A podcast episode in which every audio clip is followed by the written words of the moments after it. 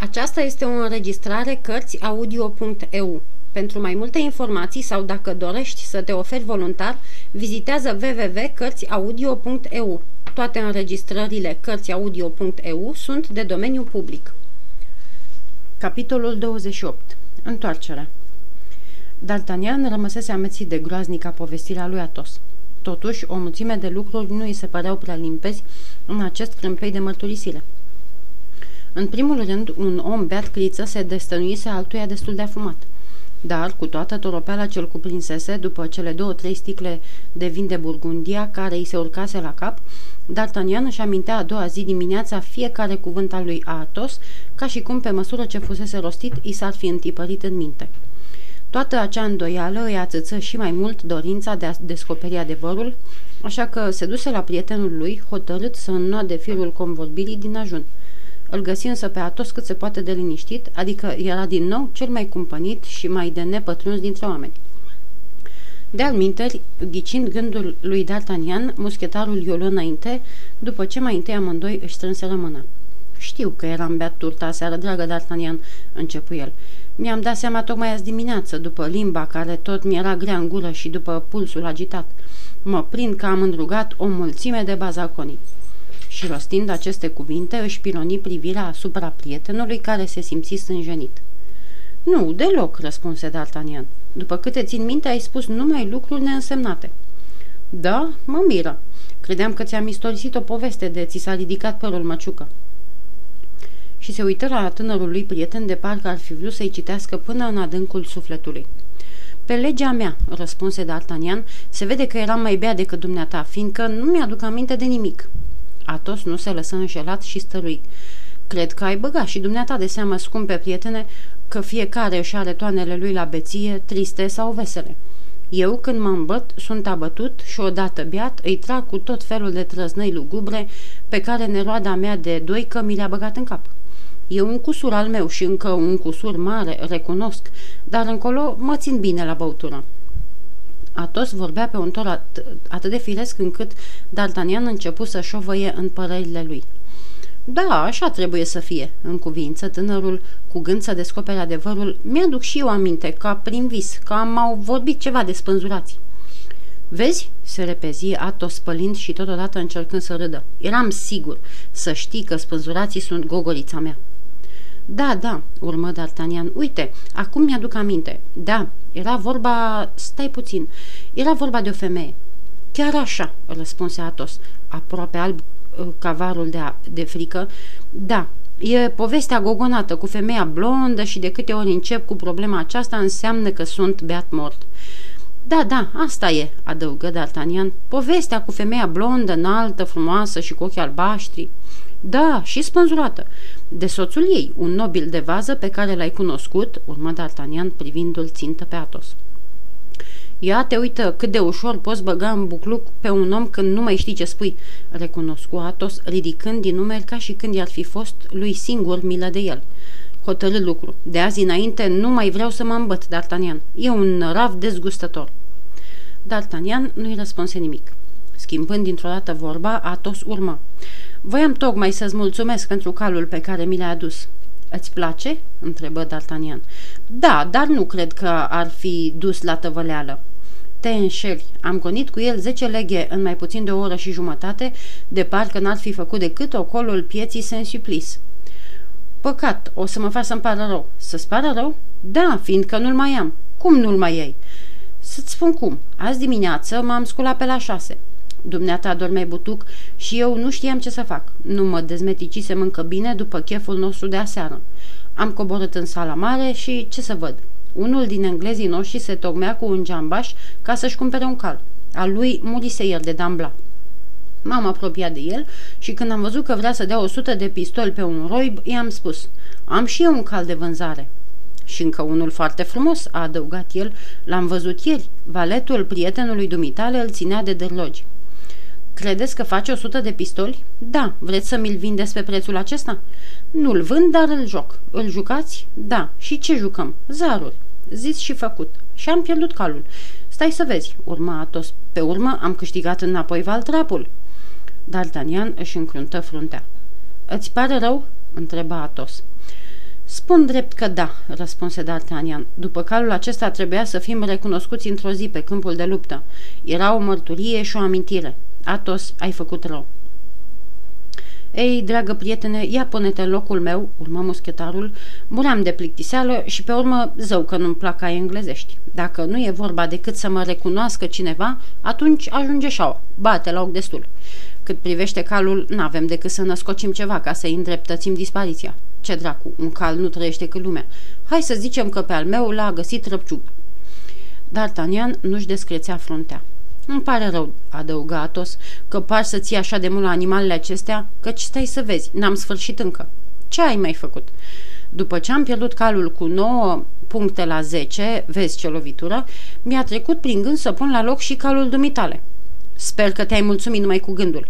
Din potrivă, l-am și adus la îndeplinire. Drace, murmură D'Artagnan îngrijorat. Am jucat și am pierdut. Calul meu? Da, calul dumitale, șapte la opt, pentru un punct, știi zicală. Îți jur, Atos, că ți-ai pierdut mințile. Dragul meu, trebuia să-mi fi spus asta ieri, când ți-am istorisit bazaconile acelea, nu astăzi. Ce mai calea valea, am pierdut și valtrapul, și frâul, în concluzie le-am pierdut pe toate. Dar e îngrozitor ce-mi spui. Așteaptă, nu știi tot. Aș fi mare jucător dacă nu m-aș încăpățâna, dar mă încăpățânezi.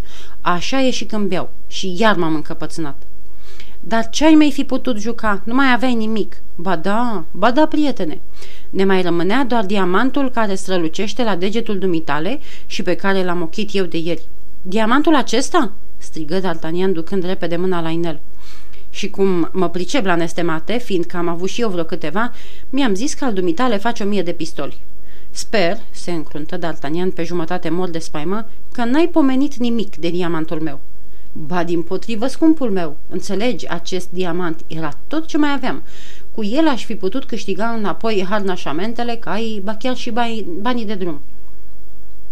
Atos, mă faci să mă cutremur, izbucni D'Artagnan. Așa că i-am vorbit partenerului meu despre diamantul dumitale pe care îl băgase și el de seamă. Ce dracu, scumpule, porți în deget o stea de pe cer și ai vrea să nu vadă nimeni. Crezi că s-ar putea așa ceva?"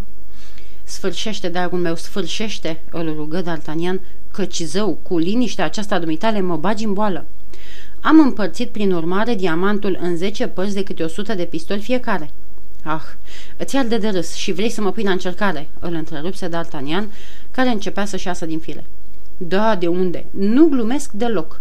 Aș fi vrut să te văd în locul meu. De 15 zile nu zărisem chip omenesc și mă tâmpeam stând la taifas cu sticlele. Degeaba.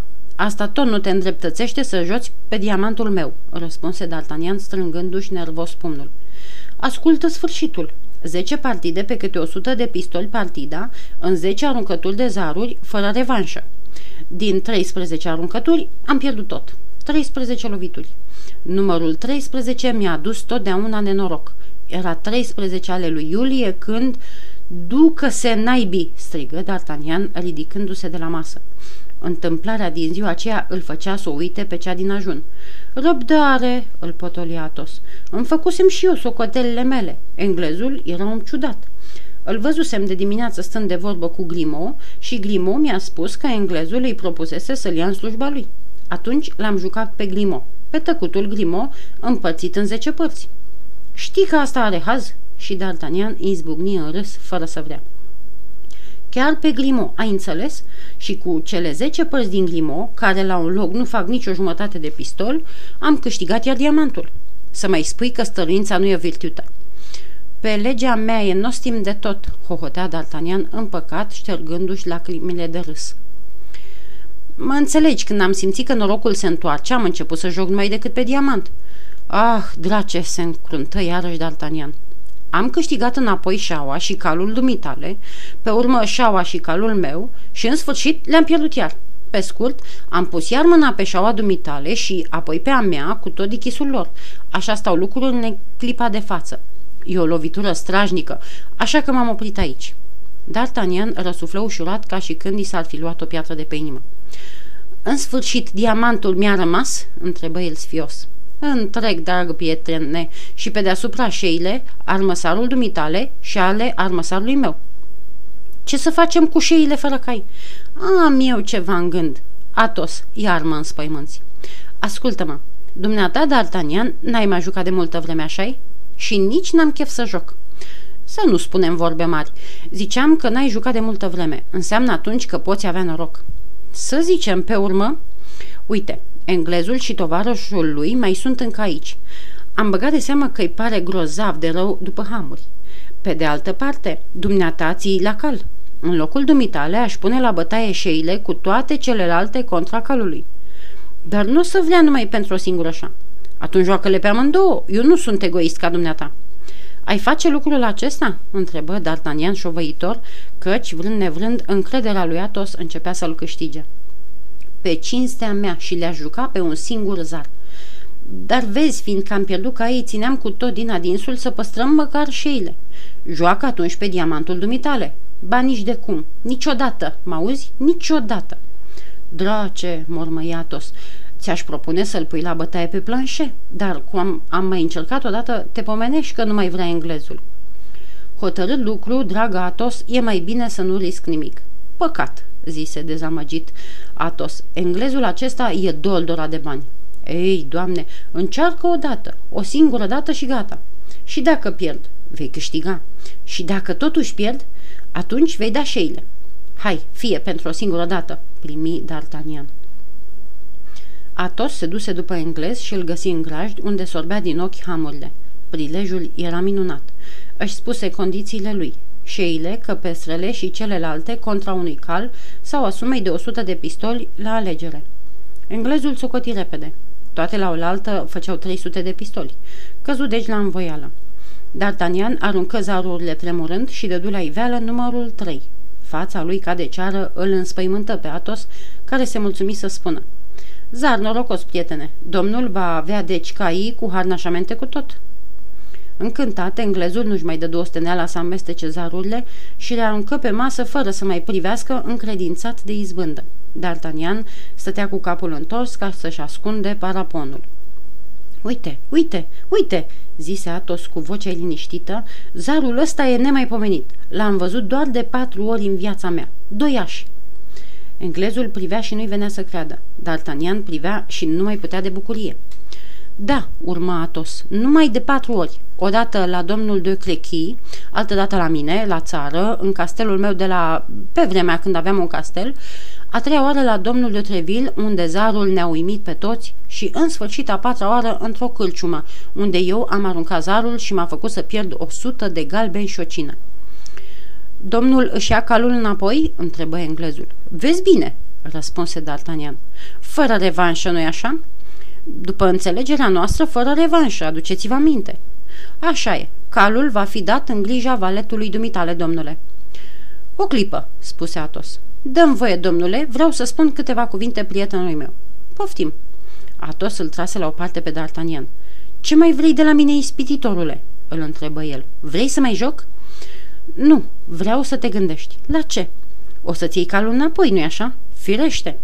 Socot că greșești. Eu aș lua suta de pistoli. Știi că ai jucat hamurile contra calului sau a sutei de pistoli, la alegere.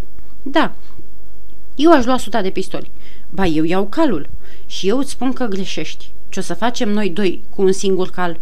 Nu pot călări în spatele dubitale pe același cal și să fim ca cei doi fii ai Mon care și-au pierdut fratele?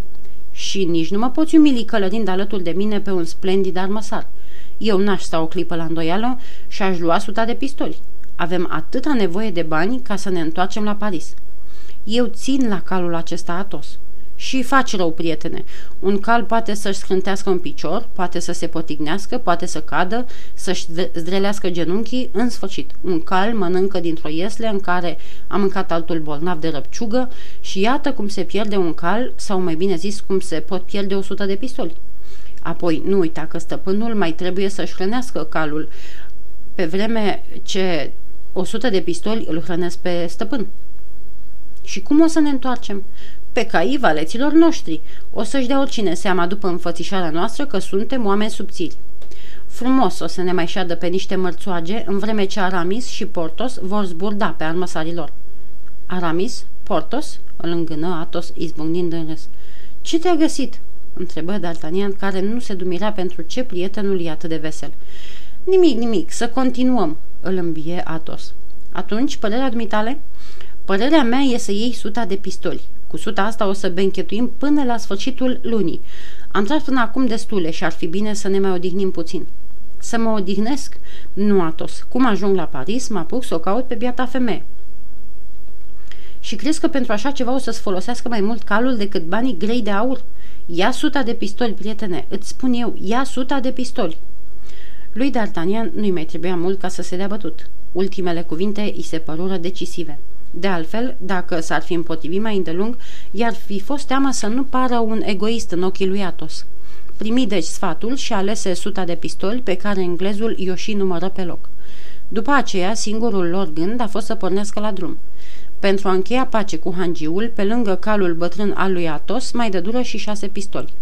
D'Artagnan și Atos încălecară deci pe caii lui Planchet și Grimaud, iar cei doi valeți o luară pe jos cu șeile în cap.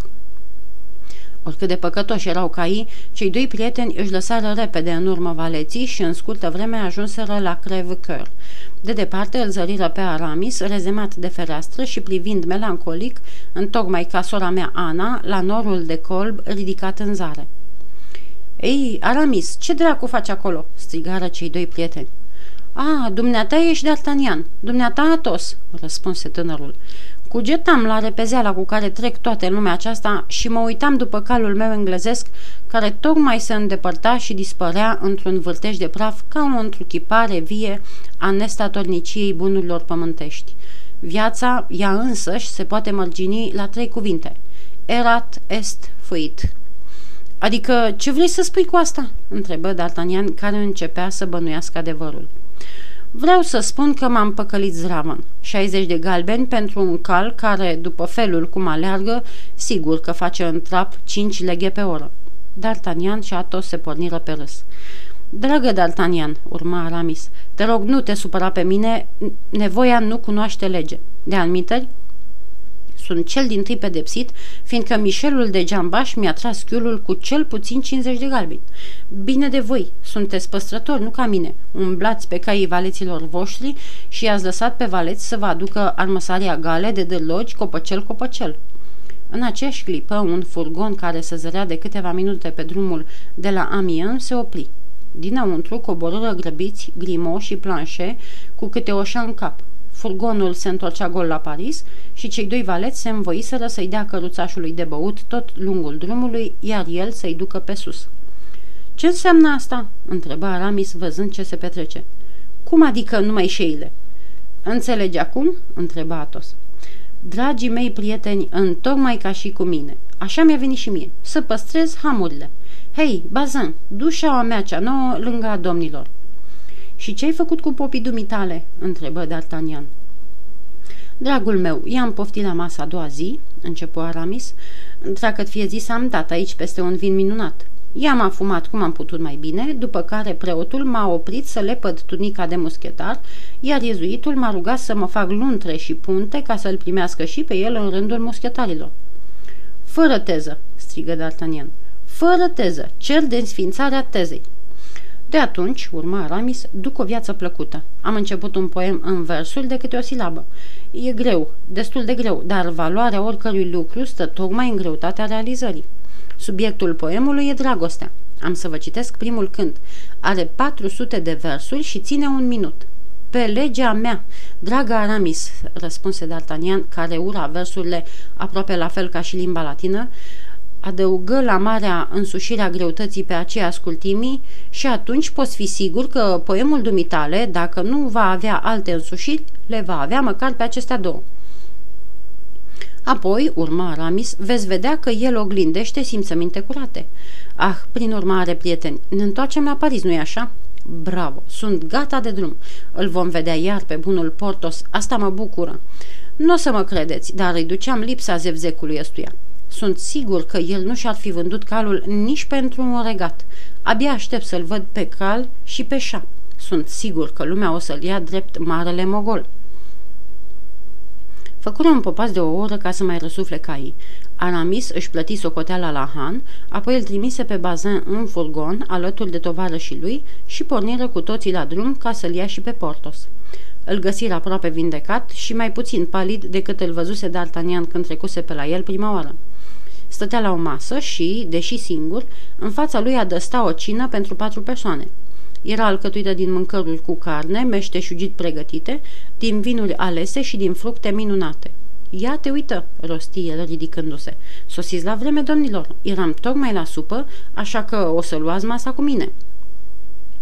Oh, oh, făcu D'Artagnan, de data aceasta sunt sigur că sticlele astea nu le-a prins muscheton cu lațul. Și apoi, uite ce-mi văd ochii, friptură împănată, mușchi de vacă. Mă întăresc, Portos. Nimic nu slăbește ca furisitele alea de scrântituri. Ai avut vreodată așa ceva, Atos? Nu, niciodată, dar mi-aduc aminte că în încăierarea noastră din strada Feru am primit o lovitură de spadă care, după 15 sau 18 zile, m-a făcut să sufăr tot așa ca și scrântitura dumitale. Eu sper, dragă Portos, că mâncărurile astea nu erau numai pentru dumneata singur, nu-i așa?" întreba Aramis. Nu, răspunse Portos.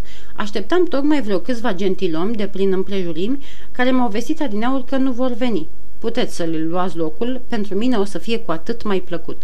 Hei, muscheton, adune scaune și încă un rând de sticle cu vin. Știți voi oare ce mâncăm noi acum?" întreba Atos după vreo zece minute. Nu stimă întrebare," răspunse D'Artagnan. Eu mănânc vițel împănat cu anghinare și măduvă." Și eu mușchiuleț de miel," adăugă Portos. Iar eu piept de pasăre," spuse și Aramis. Vă înșelați cu toții, domnilor," răspunse grav Atos. Mâncați carne de cal." Hai da de," făcu D'Artagnan. De cal?" murmură Aramis cu o strâmbătură de dezgust. Numai Portos nu spunea nimic. Da, de cal. Nu-i așa, Portos, că mâncăm calul, poate chiar cu valtrap cu tot?" Nu, domnilor, am păstrat hamurile," lămuri Portos. Pe legea mea, niciunul din noi nu-i mai breaz ca celălalt," rostia Aramis. S-ar zice că ne-am înțeles cu toții." Ce vreți?" urmă Portos. Oaspeții mei se simțeau stingheriți când îmi vedeau calul și n-am vrut să-i umilesc." Apoi, poate că ducesa dumitale nu s-a întors încă de la băi, nu-i așa?" întrebă D'Artagnan. Da, nu s-a întors încă," răspunse Portos, și pe legea mea mi s-a părut că guvernatorul provinciei, unul din gentilomii pe care așteptam azi la masă, ține atât de mult să-l aibă încât i l-am dăruit." L-ai dăruit?" se miră D'Artagnan. Oh, doamne, da, l-am dăruit, ăsta e cuvântul," urmă Portos, căci făcea cel puțin 150 de galbeni și calicul n-a vrut să-mi dea mai mult de 80. Fără șa?" zise Aramis. Da, fără șa." Vedeți, domnilor," adăugă Atos, că tot Portos a făcut cea mai bună afacere dintre noi toți?" Izbucniră cu toții în hohote de râs, încât Portos nu mai știu ce să creadă. Dar, când îi deslușiră cauza veseliei lor, o împărtăși și el cu râsul lui zgomotos, după cum îi și era obiceiul.